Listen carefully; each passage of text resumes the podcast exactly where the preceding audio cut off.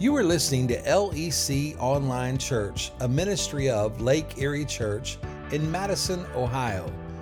We are a multicultural, multi generational Pentecostal church. For more information, please visit our website at lakeeriechurch.com. Now, we hope you enjoy today's message. I want you to stand and I want us to read the verse that is on the screen. Can get that up, please, out of the book of Habakkuk, chapter 2, verses 2 and 3. Now, the context of this Old Testament prophet was God was judging Israel, and Habakkuk was watching to see what God was going to do. And he was interceding and pleading with God for the future of the nation that he loves so very, very much. And at some point, Habakkuk said, I'm going to just sit here and I'm going to see what God says. And then in verse 2, this is what God said Write my answer plainly on tablets so that a runner can carry the correct message to others. That's about clarity. Make it clear so that people who take the message have no doubt what the message is. They're not confused about the vision, they're not confused about the message. Verse 3 This vision is for a future time. It describes the end and it will be fulfilled. If it seems slow in coming, wait patiently, for it will surely take place. It will not be delayed. You can be seated. You know, one of the hardest things you'll ever do with God is wait on Him. We want God to do it now. I sometimes get amused when I'm praying and I wonder what God thinks when I say, God, I need you to do this right now. Because I know what that means when I say that to some of you. It means drop what you're doing, do it right now. But that's not the way God works. In fact, timing with God is always very unique. The Bible said it like this The Bible said that a day is as a thousand, and a thousand years is as a day. So if God says wait a day, He could be saying wait a thousand years.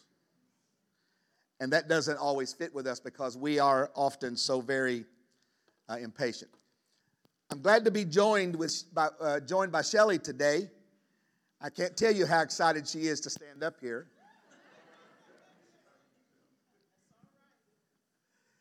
And uh, she would want me to clarify this that she is not preaching. She's going to talk out of her heart. And we're going to do this together. Four years ago, we started doing this. Uh, on the first, the last Sunday of the first month of the year, uh, we sat down. If you were here four years ago at Antioch, we sat on the stage there and we talked about the kind of church that we wanted to pastor.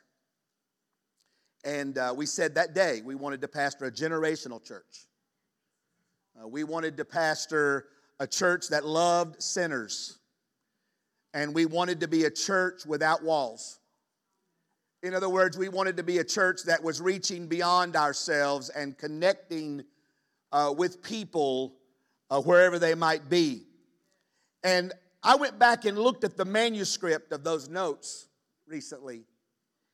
And I wanted to just read you something that I said that day that is powerfully moving to me. Because I look at those words now in hindsight.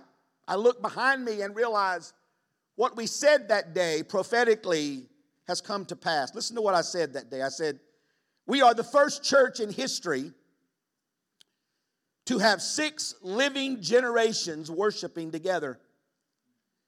It's exciting, but it's also challenging because Lake Erie Church is a collection of young and old, differing ethnicities, even language. And yet we are all the family of God, and that makes this a very special church. The challenge is that I'm not sure that we see that. Now remember, I said that four years ago. My perception is, is that we too often are a church divided by our many different contexts. race, politics, history, age, talent, and we don't yet see ourselves as one body. We sit in the same seats every week, but we never know the people who are sitting in the room with us. We engage with the same people, but we don't always appreciate the opportunity for ministry and connection among ourselves. That was four years ago. And we are a vastly changing, changed church from that service four years ago.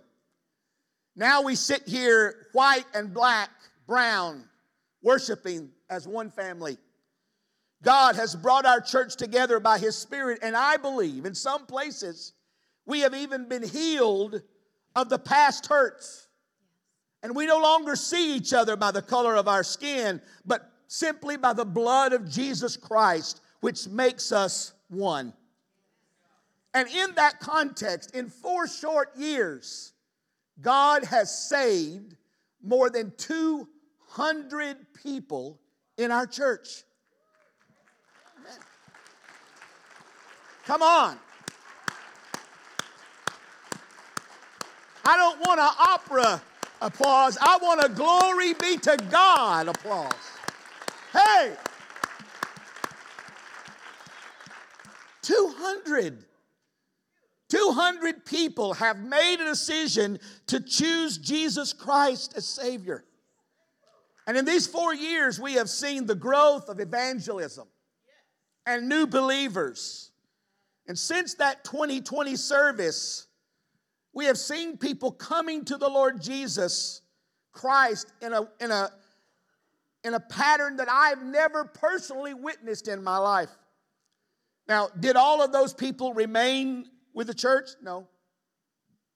Did all of those people follow through and build a lifelong commitment of faith? No. But many did. And I look around the room week after week as I stand here and look across the congregation and I see lives that have been changed by the grace of God. Yes. I see people who week after week are being touched by God and growing in their faith and learning how to follow Jesus. I'm having conversations with people that excite me, that they are eager to know Him and to encounter Him. And every week, almost every week, since we moved into this building two years ago, we're seeing lost people come to Jesus almost every week. And it reminds me that God is trusting this church. You hear what I'm saying? God is trusting this church with people that do not yet know the Lord. The Holy Spirit is sending people to this house in order that they may experience Christ, that they may be able to see people like you who are living visible demonstrations of what happens in a person's life when they commit themselves to the Lord Jesus Christ. There may be someone sitting here this morning that's wondering, what would it be like? I mean, you people are so excited waving flags and dancing around and screaming and hollering and carrying on in a big way. What would that be like? And I think that what God does, according to 1 Timothy chapter 1, is He points at people that you know who have a commitment to Christ, and He says it's just like them. And you and I are those living, visible demonstrations. So while we have not accomplished everything that we said four years ago we wanted to do, we've done a lot. We've done a lot, and yet our hearts burn for the future that is still ahead of us. A few nights ago, I shared with our SLTs, and we'll ask them to put it up on the screen for you. Seven things that are still going to be true at Lake Erie Church in 2024. We don't come this morning with a new vision, but we just come to remind you of things that are relevant still. In 2024, parents are still going to worry about their kids. Marriages are still going to be struggling, and we're going to be committed to that. Shelly and I are committed this year to making a strong push for strengthening marriages. The Bible is still going to need explanation.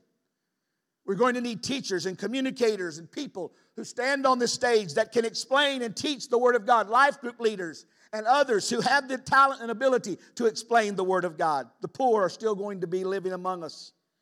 We must be a church without walls. We must be reaching Billy Walter, Heather, and I have spent some time talking about what that looks like in this coming year.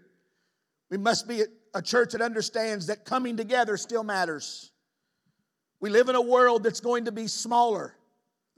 The, connectivity of our world, the smallness of this world, is such a vital thing for us to keep in mind as we strategize how we are going to preach the gospel. I'm the son of a pastor, the grandson of a pastor, and I used to sit around in those churches as a teenager and I would I would hear preachers say, that the Bible said that this gospel of the kingdom shall be preached in all the world for a witness, and then the end will come. And I used to go, How in the world is that going to happen? How are you going to get to every person on the face of the earth? Hello, online church. Hello, hello to Facebook and YouTube and the technology that has connected our world so that we literally are communicating with people, able to communicate with people. A few weeks ago, I taught a, a leadership symposium to uh, over 100 leaders in the Caribbean, all 18 islands connected in one session, and I taught them for several hours. That's how you're going to do it. God has opened up an opportunity in a world that is now smaller and more connected. Where from this place at Hubbard Road, people hear the gospel who live hours and hours and days and, and long periods away from us. The world is smaller, and we need to know that. And then finally, the next generation was going to matter more. The next generations. We, we, we've determined that generations are going to matter here at Lake Erie, and we continue to live and preach and program and fund ministry to accentuate the idea that every generation matters, from the youngest to the oldest that we will be a church of generations, that we will understand that God is calling us to win and disciple and empower leadership and, and, disciples of Jesus of all the generations. So there's still a lot yet to be done, a lot of things that, that need to happen. And this is a great church, and we have accomplished much. But there is still yet so much more that is in our heart that God wants us uh, to be able to do. So you, you would understand, I'm sure, that being married, two people being married that are in ministry together, have a lot of conversations about ministry. Yep, we talk about you a lot. And we pray for you and we worry over you. Someone said to me a while back, they were concerned about me, I suppose, and they said, Are you sleeping all right? I said, No, I'm not. He said, Why? I said, Too many people in the bed.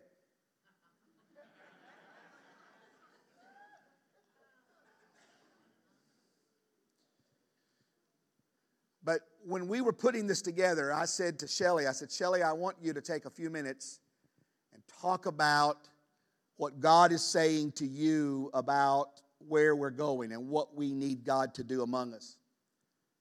Now, Shelly needs no introduction to most of you, but for some of you, I need to tell you some very important things about my girl.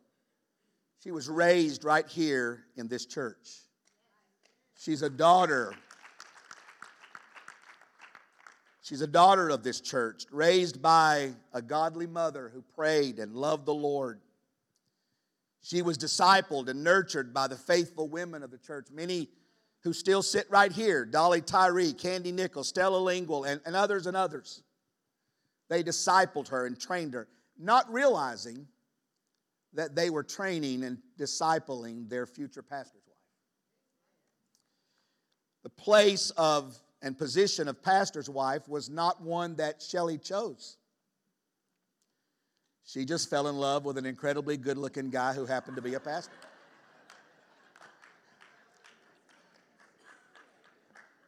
Did I say that right?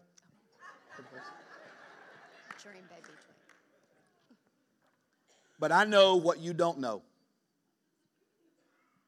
that it has been a struggle at times for her to put her arms around this responsibility that God has given her. You know, even Jesus said one time, He said, A prophet is without honor in his own country. And so many times I, I, I worry sometimes that people just see her as little Shelly that uh, grew up, you know, here at Lake Erie. She's not little Shelly anymore. She is an anointed woman of God, a woman that prays over you and prays over our church. And because I live in the same house, I get the privilege to watch it. She's grown in her ability to lead and influence. And we've appreciated those of you that have prayed for her and supported her in that regard. I tell, I tell her all the time good things are ahead for Shelly because I believe that Shelly lives under an anointing that's about to break out. So I've asked her to take the next few minutes. Now, don't just just take your time.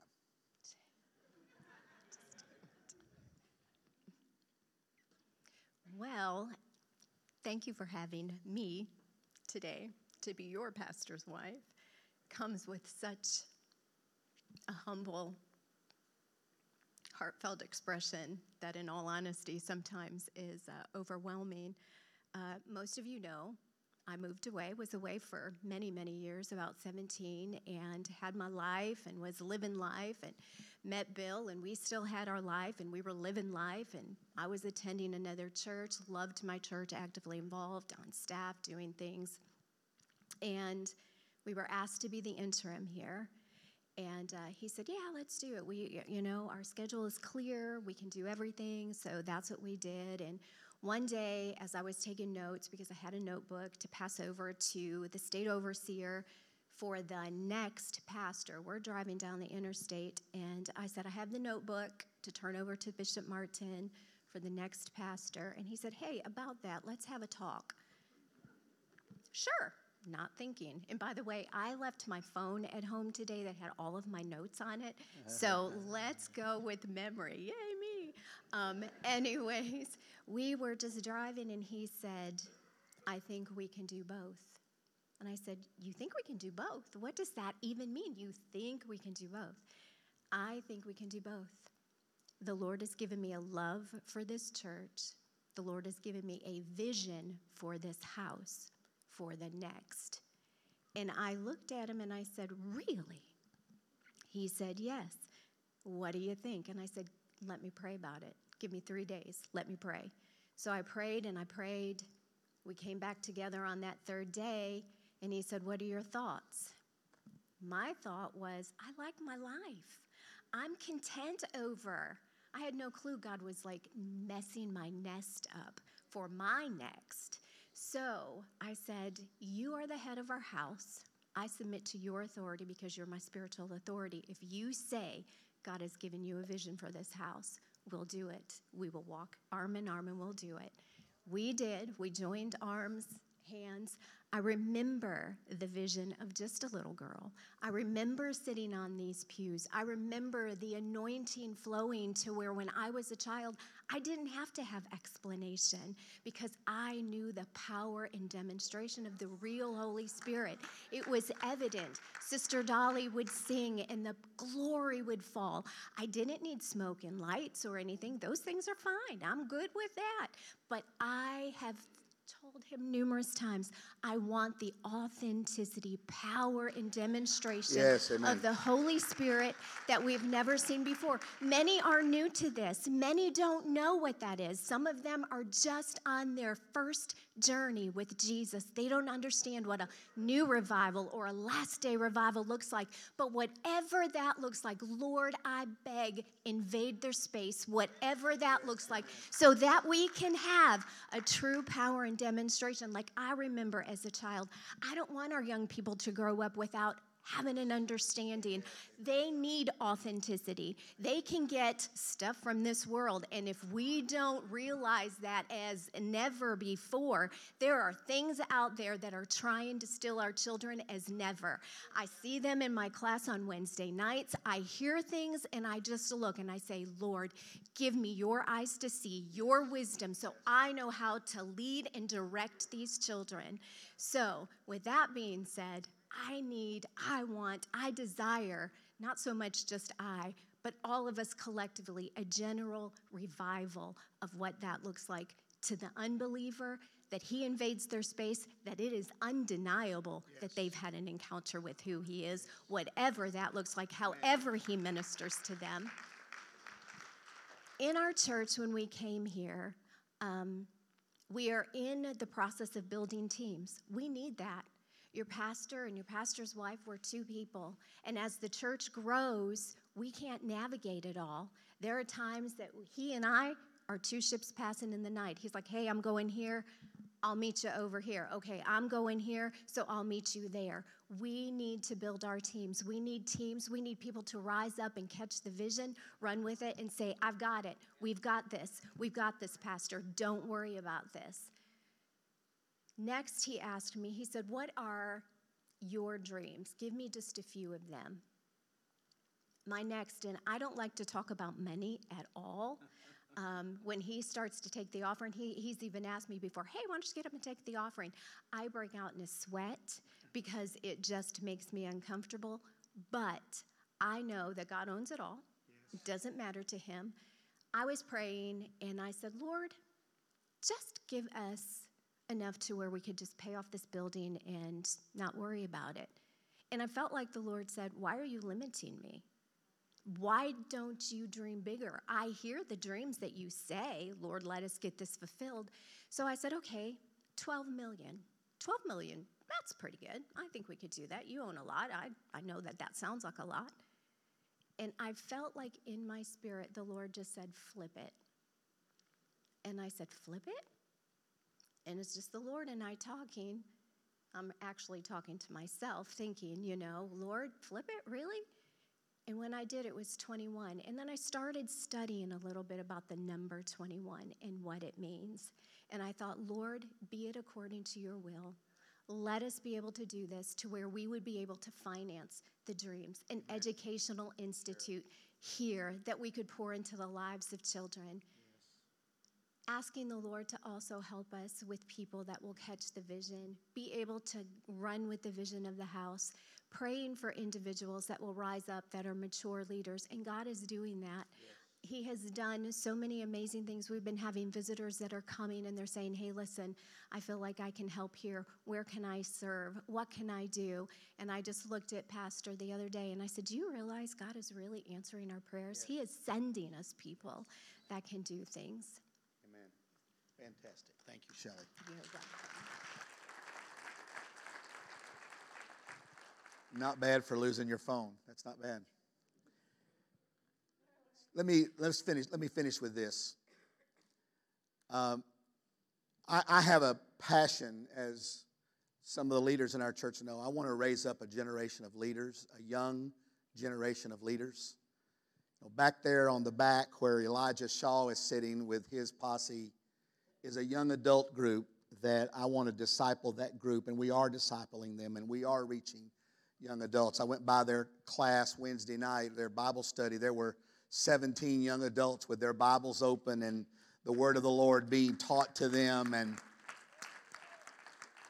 and I just stood in that doorway to pray, God, help us to empower leadership at every level of the church. Help us to raise up leaders in every level. We have an incredible elder team, both younger and older. And we have departmental leaders and ministry leaders that serve in our church. In fact, I want all the SLTs, if you would, just stand up all over the room. All of the leaders of our SLT, would you just stand up all over the room? Because these are people that are helping us to carry the burden uh, for our church. And these are not all of them, but we have 22 of them. Thank you. And, and we want to empower leadership. I, I have a passion to empower leaders. And, and I would say to you, in response to what you're saying to me, well, I'm not a leader. Well, everybody in the room isn't a leader, but a lot of you are but you lack the courage and the confidence to step into that leadership, to step into that place and determine that you want to be somebody God can use. And maybe you're afraid of failure, or maybe you're afraid that you won't measure up, or because you compare yourself to someone else. And I'm asking you somehow by God's grace to lay that down. Because we don't need duplications of other leaders. We need fresh new leaders that God is raising up in our church to help us carry the message of Jesus Christ to lost people. And I, I pray, I'm praying that as, as a result of these services and future services, that you're going to walk up to me or walk up to Shelly and say, Listen, I'm not exactly sure what God's doing, but I feel the Lord tugging me or leading me to step forward, and I want to be a leader. I want to be involved in what you're doing. You know, I was walking out that Wednesday night, we had 51 students in the room, in the building, in our various age group classes. And I was so excited, one of the larger, larger groups that we've had. And I went by, and in one of the vacant rooms upstairs, there are four little girls.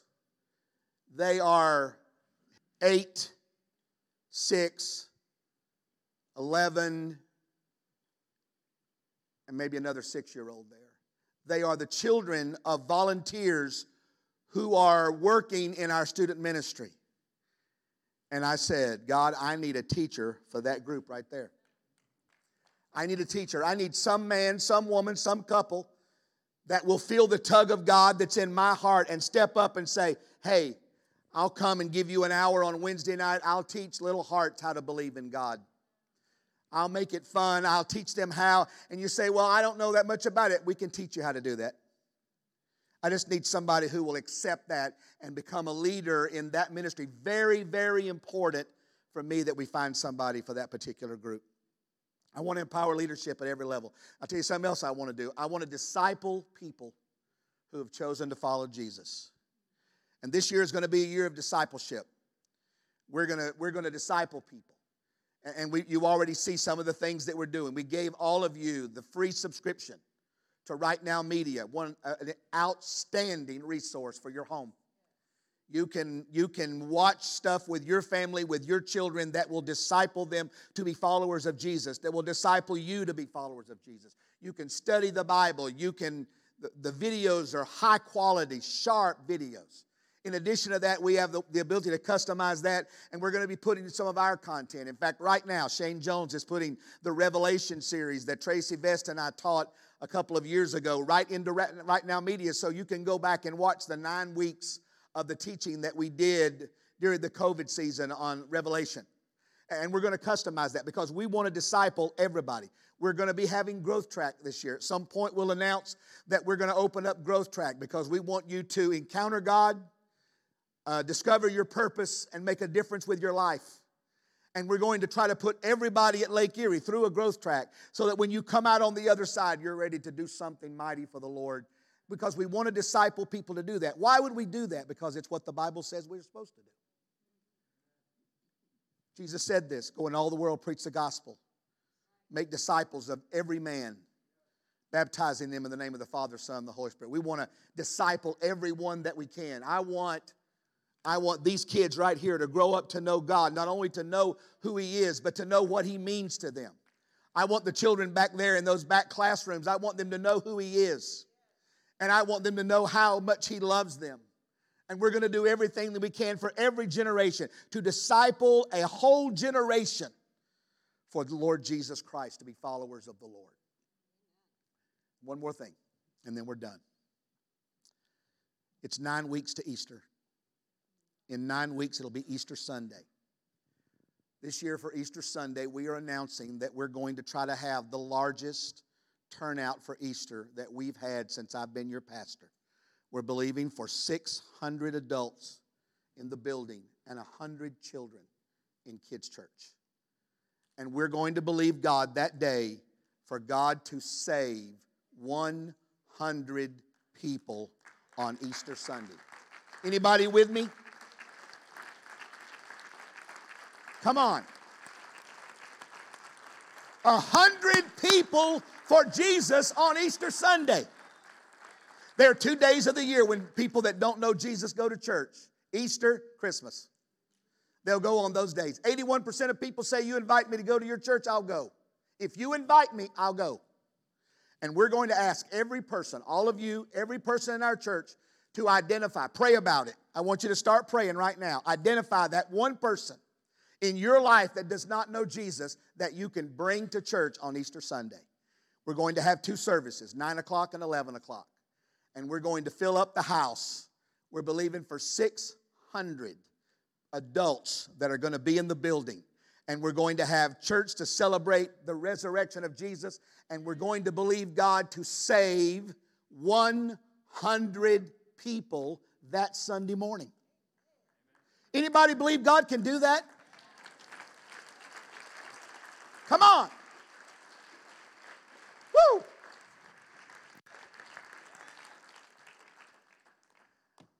So you, I, have told you this before, so you'll know this. I have some really great spiritual moments at Giant Eagle. You buy groceries there, I go to encounter him. Shelly gave me a grocery list the other night, and I headed up there about closing time. Not very many people in the store, which was good. And I was praying because I've been going through something, just something been going on. And I said to God, I'm walking out of this in the name of Jesus. And the Holy Spirit fell on me right there in that parking lot. And, and I just began to worship God, and I could tell people were looking. I just, I just let it roll. I got louder and louder, and I began to give God glory and honor, and I began to say to God, God, I know you can save 100 people on Easter. Because I read in my Bible in the book of Acts, on the day of Pentecost, 3,000 people got saved in one day. 3,000 people got saved in one day. By the time you get to Acts chapter 4, the Bible said the number has swelled to 5,000, so 2,000 more had gotten saved since the day of Pentecost. I know a preacher that went to India and was on a crusade over there. 75,000 people that week came to know the Lord Jesus as a result of that revival that they were having in India. All I'm asking God for is a hundred. A hundred people that God would save. A hundred people. You know, that we're talking about your brother, your neighbor, your uncle, your aunt, your mom, your dad, your best friend. Somebody that God puts on your heart and you're going to, you're going to be committed to bringing them with you on that day. And we're going to sing about Jesus, we're going to preach about Jesus, and we're going to believe that God is going to save 100 people on Easter Sunday. Anybody with me on that? Anybody on board? Anybody believe God can do that? Anybody whose faith is strong enough to say, God, you can save my dad, you can save my mom, you can save my family. I believe that God is going to do a hundred people for Jesus Christ. Woo, hallelujah. And it's not about a number. I don't care if God saves 143, it doesn't matter. I'm just saying, God, I want this to be a place of redemption on that Sunday morning. I want it from the guys that are going to volunteer to be in the parking lot. I want them to be so prayed up that they're literally praying as the cars come in. God, there are people in these cars that you're going to save today. The greeters are not just going to be greeters, they're going to be ambassadors of the Lord Jesus Christ. We've appointed a committee there's a team of people that are going to organize. I think they start meeting tomorrow, and they're going to be organizing. They're going to come looking for you. They're going to be asking you to volunteer to be on that. Now, listen, we're not asking you to do a job. We're asking you to help us create an environment where a hundred people can find the Lord Jesus. Anybody want to be a part of that kind of movement? Anybody want to be able to say, God, I'll volunteer so that a hundred people can come and find the Lord Jesus Christ? You see, there isn't anything that is too hard for God. And a hundred people is a hundred people, but the hundred people might be. It might be the children of one of our elders who constantly reminds me, I'm praying for my boys. Pastor, pray with me about my boys. That's those, those are the people I'm talking about. It doesn't matter to me who God saves. But I'm just saying, I want this church to be representatives of Christ. And I want you to start praying right now because in a couple of weeks, I'm going to ask you for the name. And a prayer team will start praying over those names, fasting and pray. We've been, listen, we've been fasting for three weeks. And I've been fasting and praying and believing God that on Easter Sunday, we're going to blow this place up for the glory of God. We're going to see the hand of God work. We're going to see God's hand move in powerful ways. Not only are people going to be saved, but I'm believing God for miracles that day miracles of healing and deliverance and restorations. Relationships that have been broken, marriages that are in trouble are going to be touched. That day, we're going to believe God for mighty things. We hope you were blessed by today's message. Now, we invite you to visit one of our services soon. For more information, please visit us at lakeeriechurch.com.